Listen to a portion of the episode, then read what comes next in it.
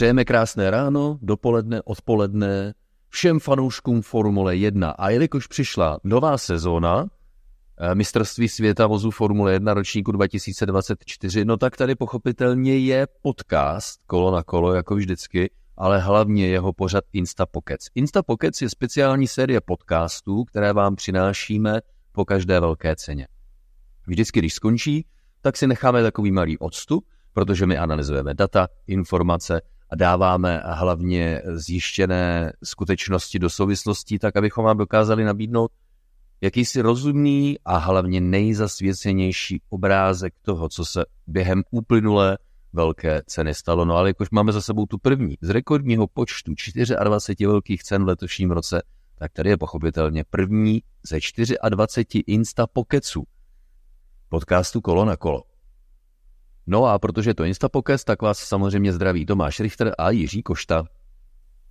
Já tě zdravím, Tomáši, zdravím i posluchače a my vlastně společně zahajujeme už 5. sezónu podcastu Kolo na kolo, takže strašně to letí a věřím, že si to užijeme. No opravdu. Tak to je hustý, fakt 5. sezónu, jo.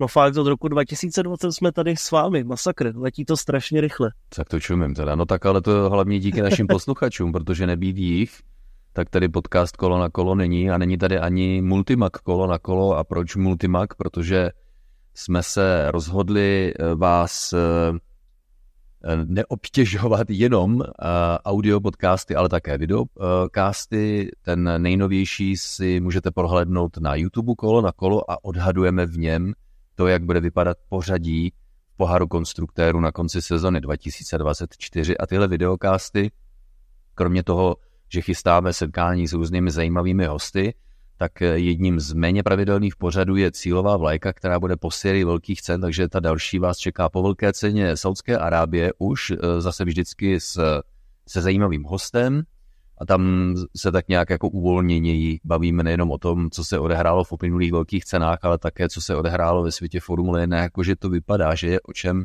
si povídat. Vždycky se zajímavým hostem, jak jsem zmínil, a také, jak já s oblibou říkám, s odborovým zástupcem fanouškovské obce. Pokud byste se chtěli zúčastnit, tak můžete na našem Instagramu Kolo na kolo, ale pro Saudskou Arábii už hosta máme vybraného, takže se také samozřejmě těším. No a tou třetí zajímavostí je online čtecí magazín, proto Multimag audio, video a text, takže online magazín, který si můžete interaktivně prohlížet na internetu, najdete jej na herohero.co /kola na kolo. Máme za sebou už prvních pár čísel opravdu z texty, které se jinde nedočtete, a další číslo chystáme na tuhletu středu. Ale pojďme se vrátit k tomu, proč jsme tady teď s námi, Tomáš Richter, Jiří Košta a vy, naše posluchače podcastu Kolo na kolo, a to je pochopitelně velká cena Bahrajnu roku 2024. Jirko, nedá mi to nepřipomenout mé všimnutí si toho, že nejenom fanoušci, ale i odborná veřejnost byla poměrně zklamaná tím, co viděla v Bahrajnu. Na co narážíš, chování Yukiho Tsunody?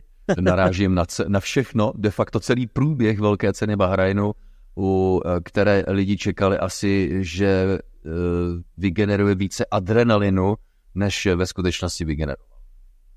Já si myslím, že nejenom fanoušci, ale i týmy, protože jsme mohli vidět, že ještě po té kvalifikaci tak nějak všichni byli spokojení, měli úsměvy na tváři a říkali si, no, tak stáli jsme Red Bull, naše auto je mnohem lepší než loni, ale pak přišel závod a ty rozestupy jsou daleko větší, alespoň v Bahrajnu tak bylo než v loňském roce, takže budou muset týmy zpátky k rýsovacím prknům. A třeba Fernando Alonso, který tedy byl hodně spokojený s kvalifikací, tak říkal, že v závodě očekávali, že budou tak čtvrtý tým, ale určitě to tak není, jsou na tom daleko hůře. Takže kromě Maxe Verstappena a Red Bullu můžeme říci, že vlastně nikdo pořádně nevěděl, jak na tom je, a že ty testy byly opravdu hodně zvláštní. Protože třeba o takovém Haasu se hovořilo jako o jednoznačně nejhorším týmu a Nico Hülkenberg se dokonce dostal do elitní desítky, zatímco takový Alpine se hodně trápil. No, ještě jsem nastínil, že ve světě Formule 1 se toho hodně děje, ale nejvíc asi kolem týmu Red Bull a jeho šéfa Christiana Hornera. Je to kauza, která nedá spát, a tak se jí budeme věnovat v bonusové části tohoto dnešního podcastu Kolo na kolo ve druhé půlce pro předplatitele herohero.co /kolo na kolo. Ale pojďme hezky po pořadě. Pustili jsme se do první velké ceny a teď mě asi nezbývá nic jiného, Jirko, než se zeptat, Jestli jsi čekal takovou dominanci Maxe Verstappena, potažmo Sergia Péreze, který sice měl ztrátu na svého týmového kolegu v cíli 22 sekund, ale přesto to byly Red Bulli na prvních dvou místech a tím pádem 25-sekundový náskok Maxe Verstappena na první formuli, která nebyla Red Bullem. Čekal jsi něco takového, nebo jsi byl překvapený? Tak pokud někdo zabrousil na můj Instagram, tak viděl, že já jsem čekal 30 vteřin, takže asi jsem nebyl úplně překvapený, bylo to spíš ale takové, že jsem si říkal, pojďme to trošku popíchnout, protože loni to tak bylo druhou polovinu sezóny, ale já jsem spíše doufal, že to tak nebude a rád bych se mýlil, aby to bylo jinak a ten moment, kdy Max Verstappen odjel na startu, tak už si zkrátka diktoval své tempo. Možná by to bylo trochu jinak, kdyby nestartoval z té pole position, protože v kvalifikaci to bylo hodně vyrovnané. V případě, že by třeba Charles Leclerc se dostal do čela v závodě, teďka na startu, tak to také mohlo být jinak, ale Verstappenovi nikdo nebránil a Red Bull je skutečně v tom čistém vzduchu, kde před ním nikdo nejede, naprosto skvělým vozem.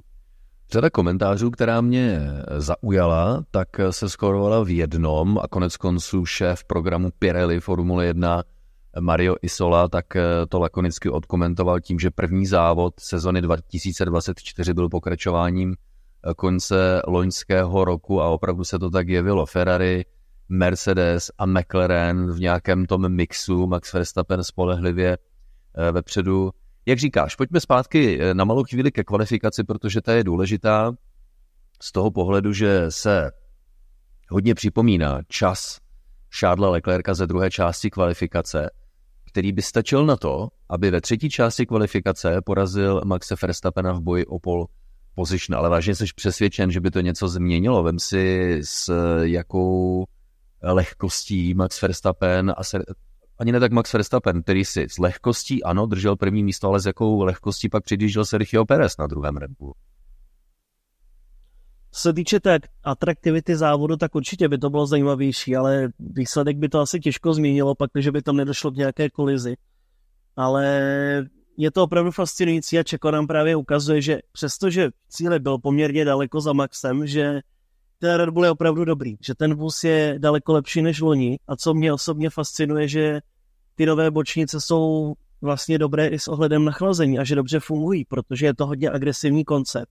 A pak, když jste třeba sledovali Alpine, tak ten tam musel udělat hodně výřezů, protože ten jejich motor úplně nefunguje tak, jak by měl, zatímco si Honda vlastně nebo Red Bull může dovolit udělat tento extrémní koncept. Takže je to fascinující, že to drží, že se to neupeklo a určitě to také jeden z těch důležitých prvků. Nicméně všichni vlastně stavěli na to, co viděli u Red Bullu, co se týče konkurence a inspirovali se tak nějak tím, co Red Bull přivezl loni. A naopak Red Bull se trošku inspiroval Mercedesem a právě tím loňským konceptem, čímž do všeho hodil vidle a Adrian Newey to řekl dobře, pak když chceme vyhrávat a dominovat, tak musíme přijít s něčím novým a zdá se, že se to povedlo.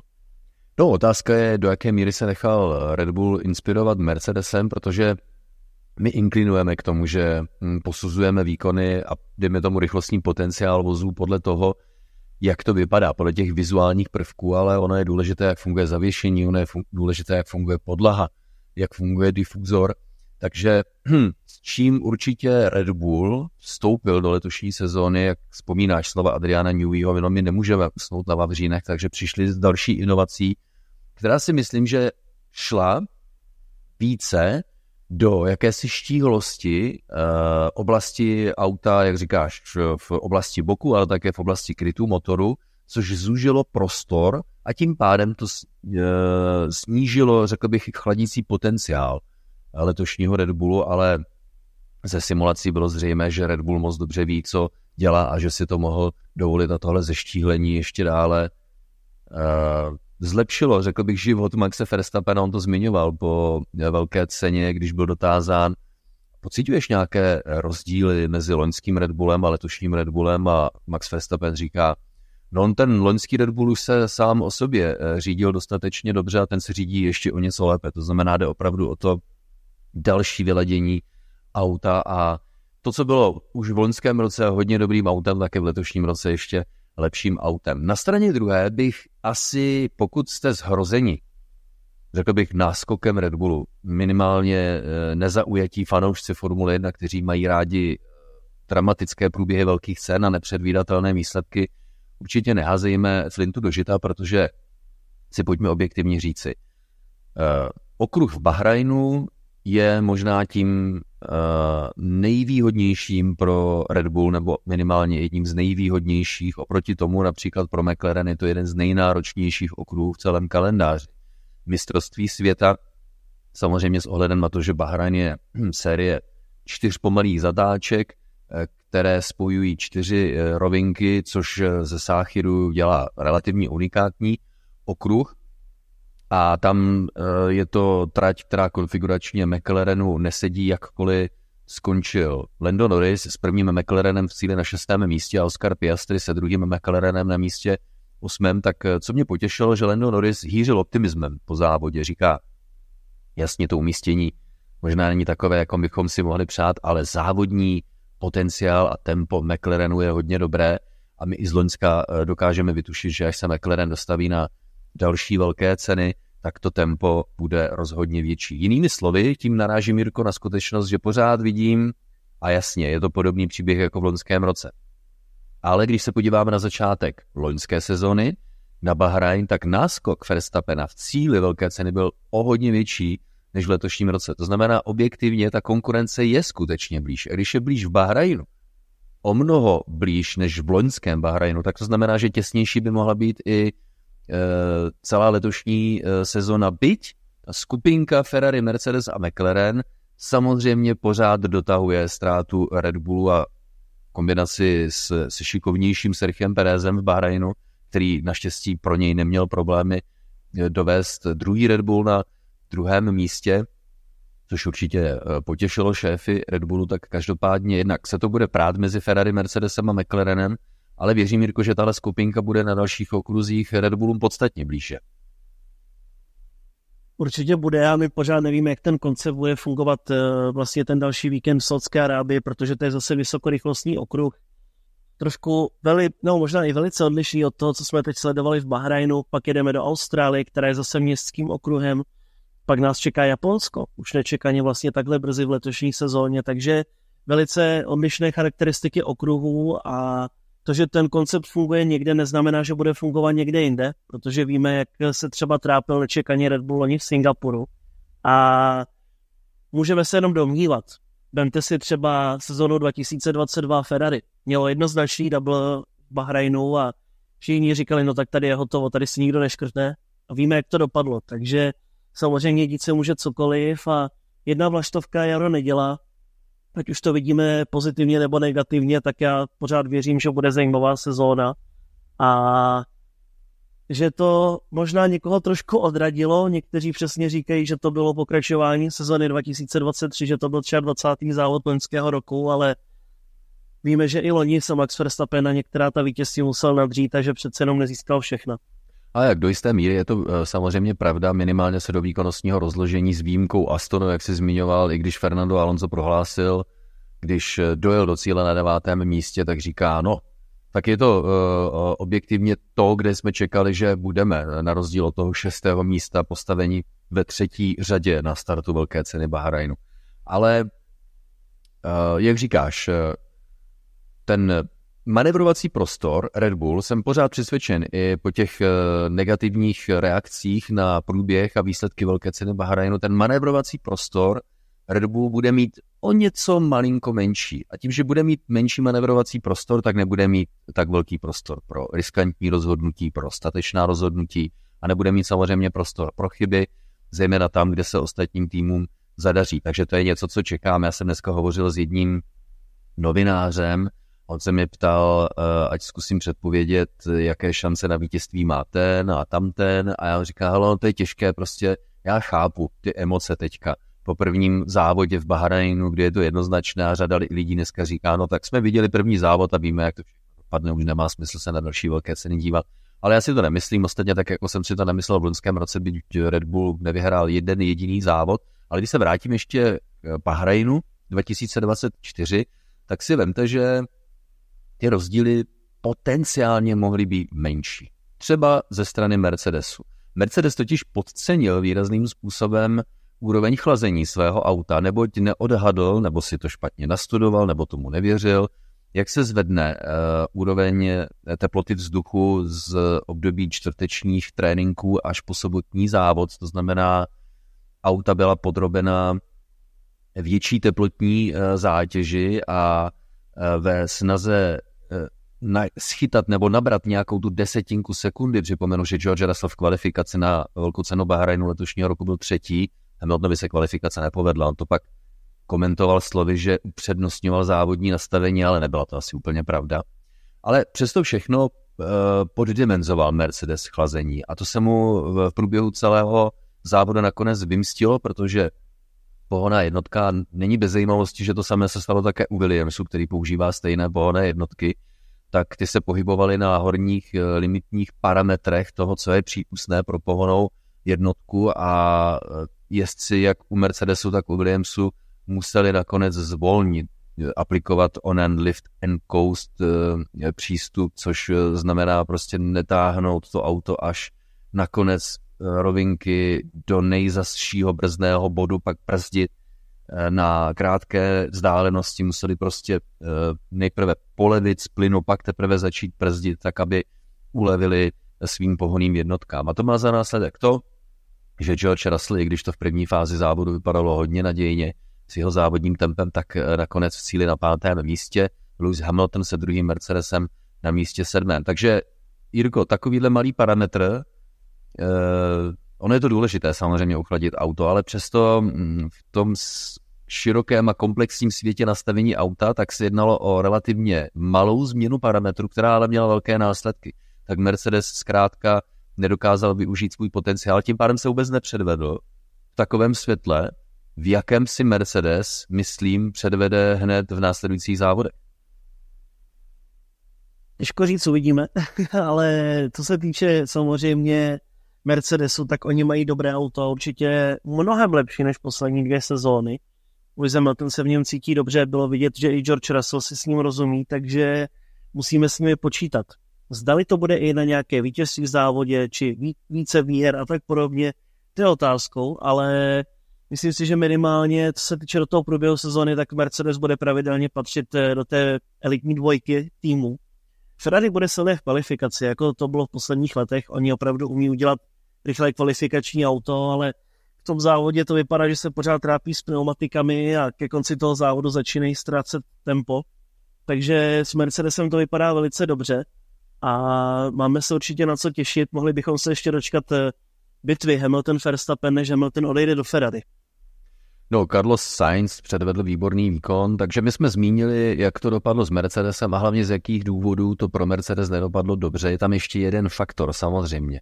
Volby pneumatik, důležitý v každém závodě, ke kterému se za malou chvíli dostaneme, ale když už si otevřel otázku Ferrari, tak i u Ferrari měli problémy. Charles Leclerc, ten se trápil s brzdami, konec konců po závodě Carlos Sainz prohlásil také, že to nebylo po celý průběh závodu úplně snadné. On to zdůvodňoval tím, že víte, jasně, testovali jsme tady 3 dny, ale v podstatě, i když tady testujeme takhle dlouho, tak se nám nepodaří nasimulovat situaci, že jedete třeba v paketu za 2-3 formulemi po 10 kol, tak tím pádem nedokážete přesně odhadnout, jaký dopad to bude mít na brzdy. No a nastavení brzd, respektive jejich dimenzování, tak bylo také lehoulince podceněno. Doplatil na to ve velkém Charles Leclerc, který se potýkal jednak s tažením auta doprava, pokaždé, když brzdil, s velmi častým probrzďováním a také si jej 2krát za sebou Carlos Sainz podal, nakonec to Charles Leclerc dotáhl na 4. místě, George Russell nakonec až 5.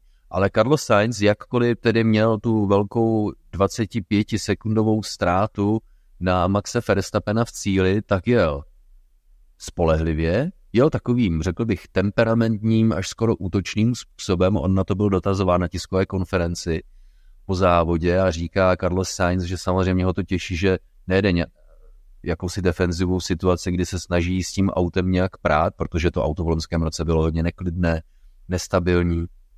Přesně jak jsi zmiňoval, to auto už je klidnější, je lepší v zacházení s pneumatikami, ale není to zdaleka takové, jak by si Ferrari přálo, a rozhodně to není takové, jak to umí Red Bull. Což mimochodem vysvětluje jednu strašně důležitou věc a já jsem to nastínil ohledně volby pneumatik.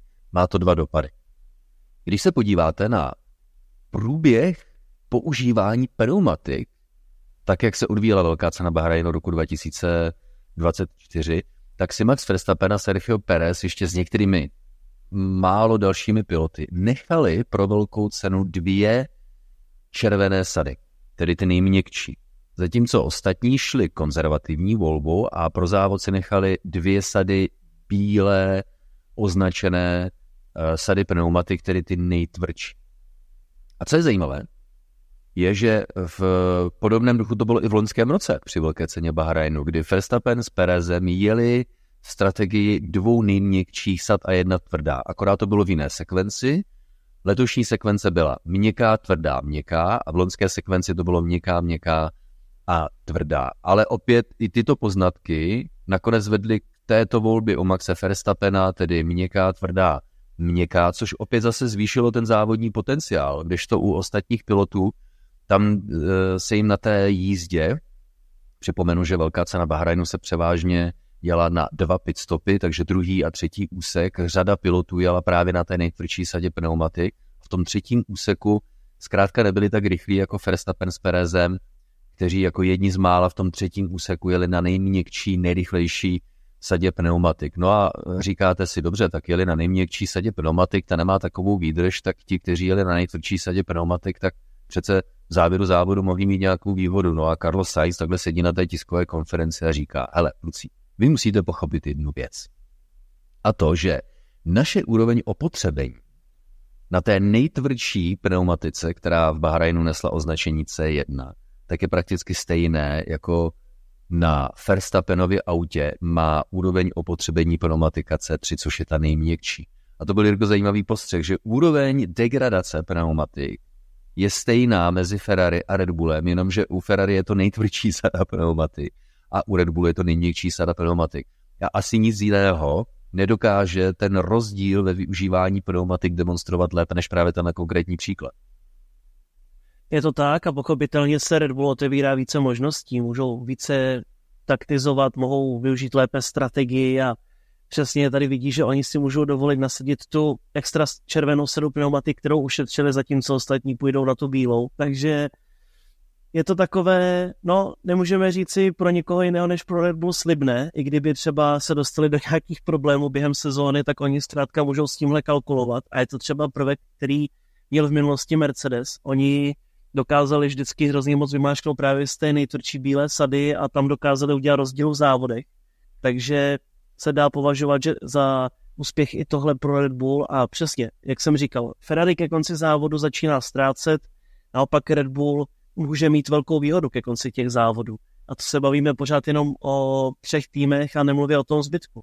Hodně se očekávalo, že bude třeba silný Aston Martin anebo McLaren, ale tam tedy ten úvod sezóny je trošku zastihl, nepřipravené a také budou muset ještě o něco více zabrat.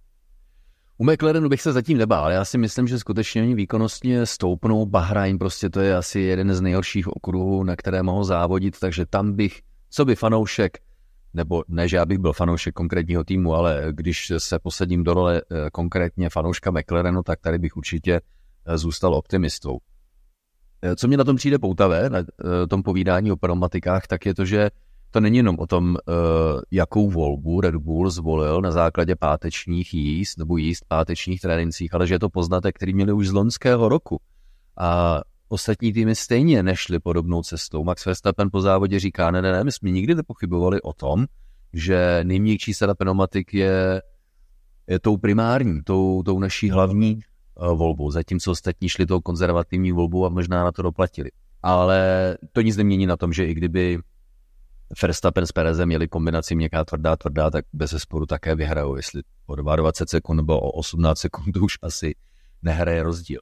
Takže toliko k temperamentnímu a přesvědčivému výsledku Red Bullu Maxe Verstappena se Sergiem Perezem na druhém místě, Ferrari Carlose Sainze a Charlesa Leclerca na místě 3., 4. Mercedes, jsme zmiňovali jejich problémy s chlazením, McLaren, ten jsme také zmínili, ťukli jsme do Astonu Fernando Alonso poté, co dokázal vybojovat řadu stupní vítězů, zejména v úvodu loňské sezóny.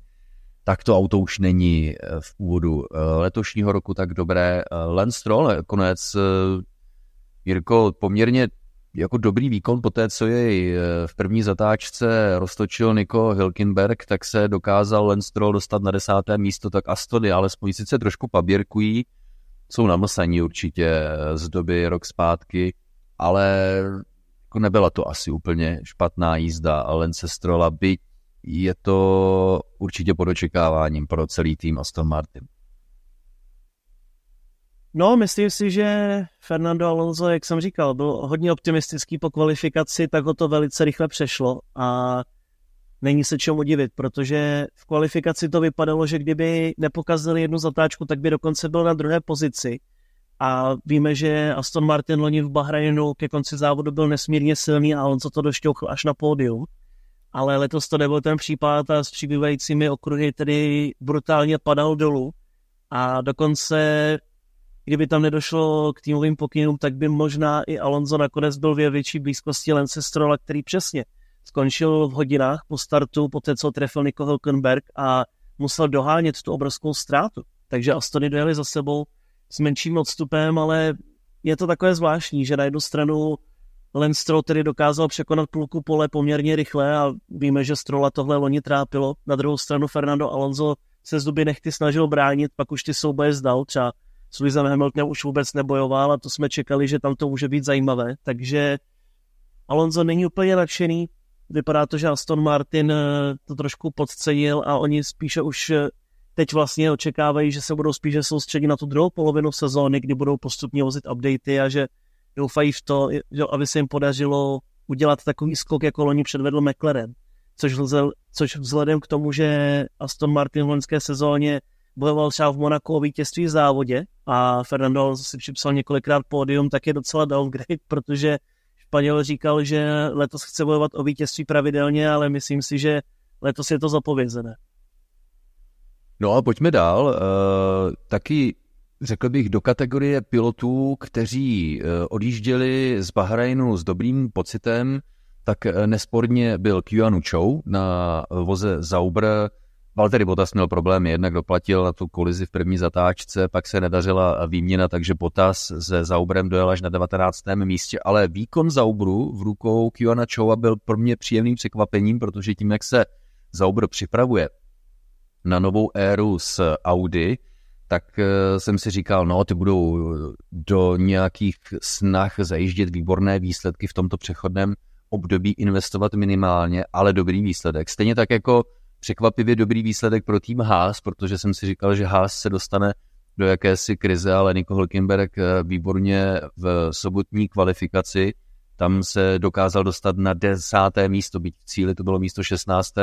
No a na 12. místě Kevin Magnussen, takže za mě Haas s ohledem na to, v jaké se nachází situaci, tak příjemné překvapení. Určitě, ale je to trend těch posledních let, protože v úvodu byl vždycky silný Haas i Alfa Romeo, nebo Sauber, nebo Steak, nebo Kik, jakkoliv chcete, ale postupně začaly odpadat. Poslední vlastně 2-3 roky, když už sečteme Bahrain, tak je to takový trend, že oni dokáží opravdu udělat poměrně slušné auto na to, jaké mají prostředky, ale prostě nezvládají ten vývoj, nemají finance, neinvestují a soustředí se zase na ten úvod dalšího roku. Takže on Haas bude teď v těch prvních 4-5 závodech mít šanci na body, stejně tak určitě i Sauber, ale postupně budou odpadat, protože naopak třeba takový Alpine bude muset hodně zabrat, Williams určitě zabere a myslím si, že od RB můžeme také ještě hodně čekat. Takže jak byl Chou blízko bodům, tak si myslím, že postupem sezóny to bude zase postupně horší a je to možná velká škoda, že se to Sauberu nepovedlo, protože těch příležitostí letos mnoho nebude. No a měl si v úvodu našeho povídání také jemnou narážku na dvojici pilotů týmu RB.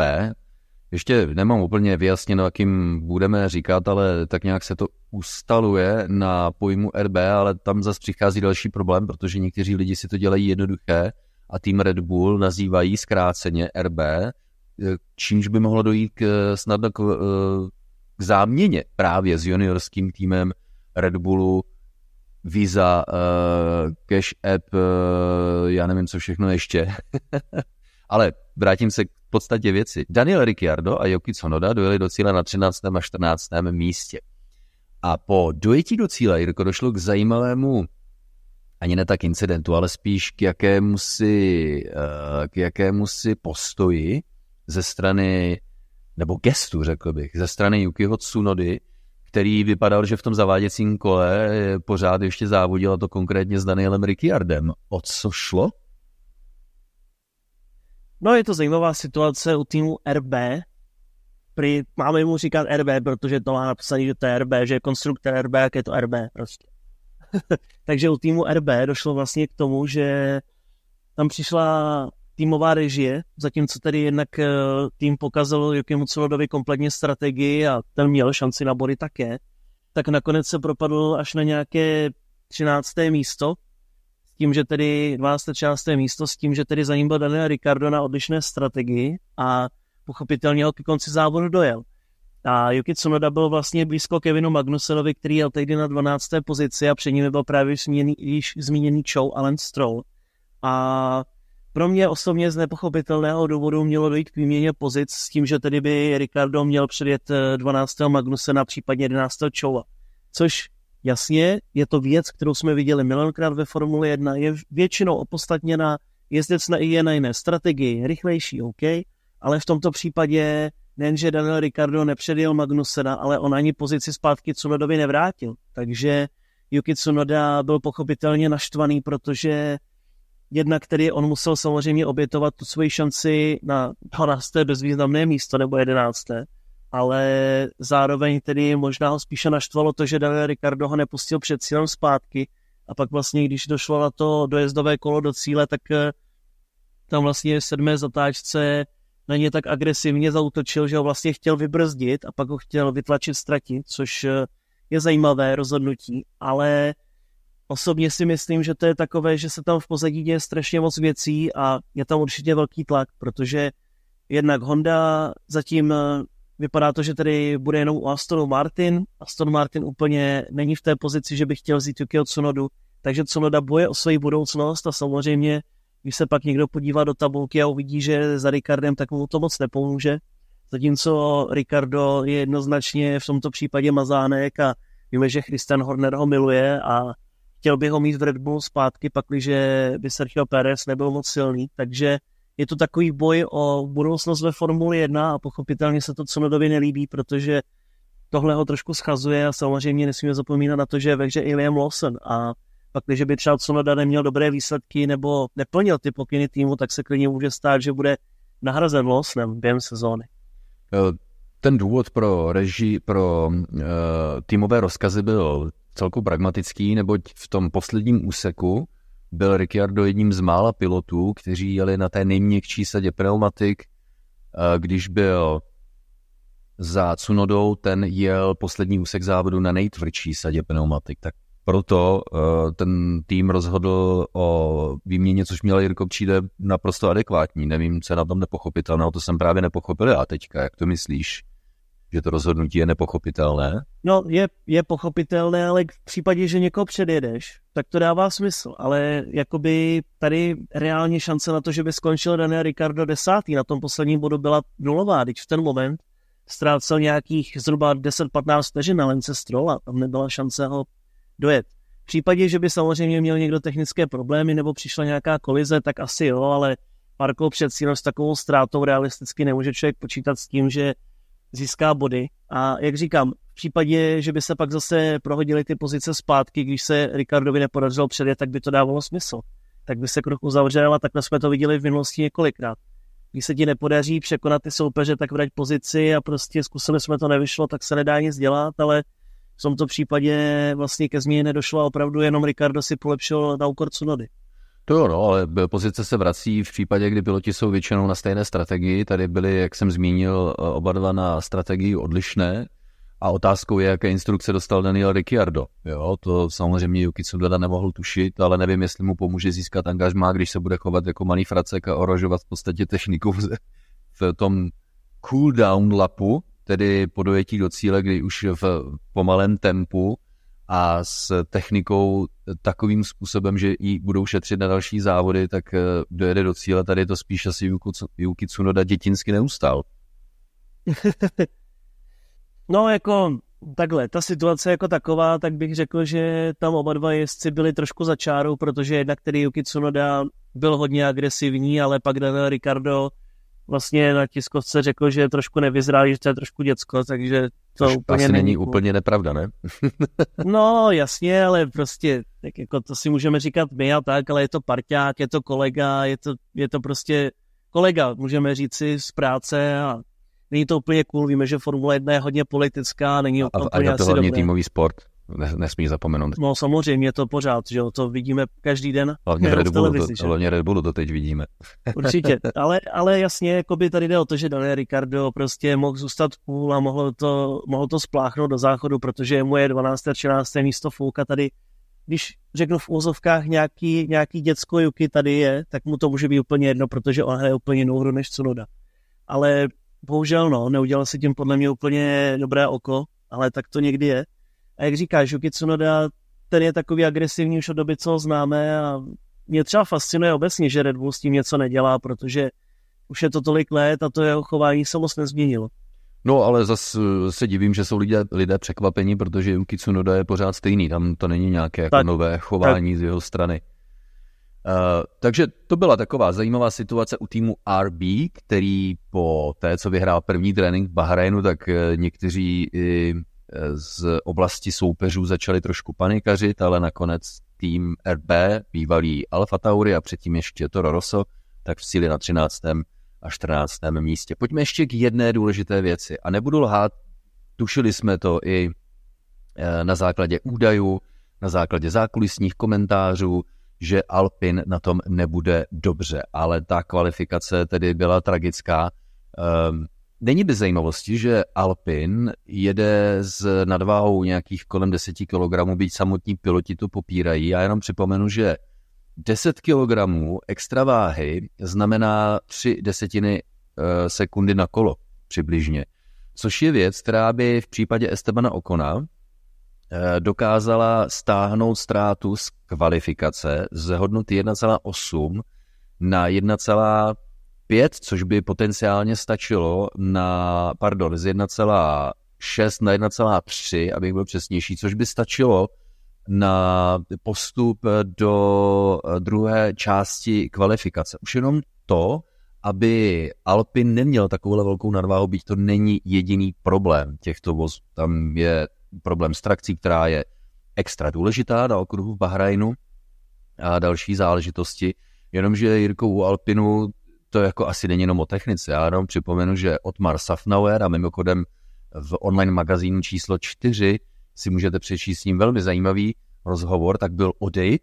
Spolu s ním ale také rychle odešli nebo byli odejiti Alan Permané, coby sportovní ředitel, Loren Rossi, výkonný ředitel Alpinu.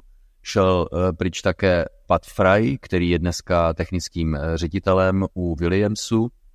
Odešel výkonný ředitel Marcin Budkovský. Davide Brivio už ani není jasné, co tam vlastně měl dělat, počkal si na konec smlouvy a tím pádem si přišel na slušné $1 miliony, ale také tam nedělá spolupráci s týmem, už o něco dříve ukončil také mistr světa Formule 1 Alain Prost. A co je také zajímavé, že v průběhu velké ceny Bahrajnu vyšlo najevo, že se svých pozic vzdali technický ředitel Matt Harman a šéf aerodynamiky Dirk de Bier. Prosím tě, Alpine v podstatě nemá žádný management. No já už jsem to říkal loni a byl to takový začátek konce, ano to opravdu pokračuje. A já jsem říkal, buď Alpine prostě teď v podstatě poslední 2-3 sezóny jede čistě na marketing a na promo a že tam mají nějaké influencery a filmové hvězdy a sportovce. A oni jsou vlastně, ono je to, já bych řekl, že pro Stellantis, který vlastně vlastní Renault a Alpine, že to je takový spíše reklamní produkt, ta Formule 1. A je to prostě reklama na to, že oni jsou tady nějaká automobilka v Evropě a tak podobně, ale myslím si, že úplně netrápí to, jestli vyhrávají nebo ne. A to je třeba prvek, který je paradoxně známý teďko i z WEC, z Hypercars, kde to takhle má podobně třeba BMW, taková zajímavá věc zákulisní. Takže já věřím tomu, že tam Alpine se úplně nestará o to, jestli vyhrává nebo ne. Oni jsou prostě zaměření na ten marketing a úplně to netrápí. Když prostě budou nějaké body, občas to pódium, jako to bylo loni, tak pohoda. Když něco vyhrajou, tak budou rádi, ale myslím si, že to bydlo úplně nepálí. a netrápí je to. Takže je to zajímavé, ale samozřejmě už se objevují spekulace, které tedy jsou zatím nepodložené, že by to Alpine mohl prodat. Ale já si to úplně nemyslím, protože dostat se do Formule 1 je v dnešní době strašně těžké. Je to automobilka, která si dělá i svoji pohonou jednotku a možná by to dávalo smysl, že by se třeba spojili s Andrettym, anebo by to byla nějaká fúze, jako bude Sauber a Audi, ale pochybuju, že by značka odešla, ale myslím si, že piloti budou chtít odejít co nejdřív. No, Alpine by to, tedy Renault by to rozhodně měl prodat, ale současně by neměl. To by bylo bláhové vzdávat se něčeho tak hodnotného, jako je místo na soupisce Formule 1, ostatní případ Andretty, toho budíš důkazem. Ale je to jako strašlivá situace. Vem si, že tým Alpine Formule 1 dneska řídí pouze OSA. Nejvyšší šéf Renaultu, skupiny Renault, Luca de Meo, pod ním loni čerstvě nabraný člověk zvenku, vlastně, který teď šéfuje skupině Alpine, Philip Creeve, a týmu Formule 1 v loňském roce dočasný šéf, dneska už byl ustanoven permanentně, Bruno Famin, také velmi čerstvý člověk, který se zkušenostmi, které žádné zkušenosti z Formule 1 nemá a nikdo jiný tam není. A teď to považuji skutečně za nemalou krizovku v týmu Alpine a ustanovit nějaký nový management tým, který to znovu podchytí, tak je to situace, kterou bych přirovnal k McLarenu, když nebo než přišel Zak Brown, poté, co byl odejít Eric Boulier, protože to už také bylo jako těžce v rozkladu, ta manažerská struktura a co si to žádá, vůbec najít takovou, vůbec to rozhodnutí přijmout, to je první věc. Druhá věc, ty lidi získat a postavit tu základnu a pak mnoho let trvá, než to vůbec začne přinášet první výsledky. Takže Alpine opravdu je, si myslím, nejčernější příběh úvodu letošní sezony, která má za sebou velkou cenu Bahrajnu. První závod ze celkových 24, hned o další víkendu se jde velká cena Saudské Arábie v Džidě, konfiguračně zcela odlišný okruh. Tak pevně věřím, že se nám povedlo rozptýlit ty vaše potenciální obavy na základě výsledku prvního závodu, který byl jednoznačný, stejně tak jako byl jednoznačný průběh závodu velké ceny Bahrajnu roku 2023. A uvidíme po dvou velkých cenách na zcela odlišných okruzích, jaké jsou vyhlídky soupeřů Red Bullu. A pochopitelně po velké ceně Saudské Arábie se zase uslyšíme v InstaPokecu, Multimagu Kolo na kolo. Ale teď pojďme, a pokud byste měli zájem si poslechnout druhou část, tak připomenu, že právě teď ji můžete slyšet na herohero.co/kolo na kolo pro předplatitele Multimagu Kolo na kolo, kde jsme slíbili, že ve velkém, tedy ne ve velkém, to ani nechci nějak se o tom dlouho bavit, spíš do hloubky opět zasvěceně, o co kurňa šopa v tom Red Bullu jde